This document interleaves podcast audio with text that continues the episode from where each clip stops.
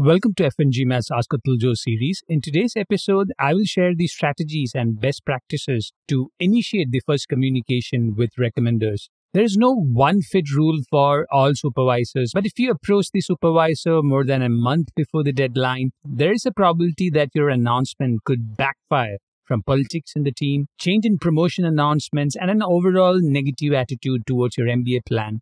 Ideally, give the supervisor two to three weeks to finalize the letter. For round two, at least a month's notice is essential as travel plans are common in December. When you reach out, make sure that you follow these three checklists. Number one, do the extra work. If you have worked in any team, you will soon notice how your teammates respond to your request. The more you take the task from the team's plate, the more likely you'll get a favorable outcome when you request help in the future. Our sense of justice and reciprocity is so ingrained in how we think and act that even if you took on at least 10% extra work leading up to your request for a recommendation letter, you will likely find a supporting recommender. Number two, understand the culture of your country. A country's culture determines the company's or the supervisor's attitude towards the MBA program. You don't have to worry about this problem if you're from the US or UK or India or some cities in China, but if you are working in a traditionally manufacturing or tech oriented economy, the attitude towards a specialized management degree like an MBA is often negative. This is a common problem for someone from Japan or in countries in the Middle East where technical skills or an apprenticeship model is appreciated over a specialized degree.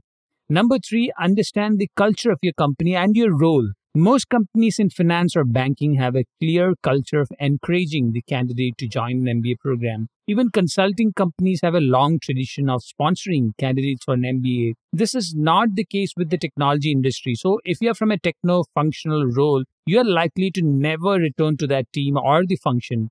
Communicating the motivation for this drastic shift should be precise and not be phrased so that you put down the function. Also, if you work in a flat organization and your role is closer to a CXO role, the need for an MBA will be questioned. Most applicants don't clearly communicate their desire to switch geographies or work in a larger company, fearing that this would betray the CXO's trust. If you're mentored into a leadership role, an MBA will look like a distraction. So you should find some unique experiences you want to acquire with the MBA program when you're quoting the value of an MBA to your supervisor. If you need help in communicating with your supervisors or creating a guideline document to help the supervisors complete your recommendation letters, subscribe to F1GMAT's recommendation letter editing at store.f1gmat.com slash MBA hyphen recommendation hyphen letter.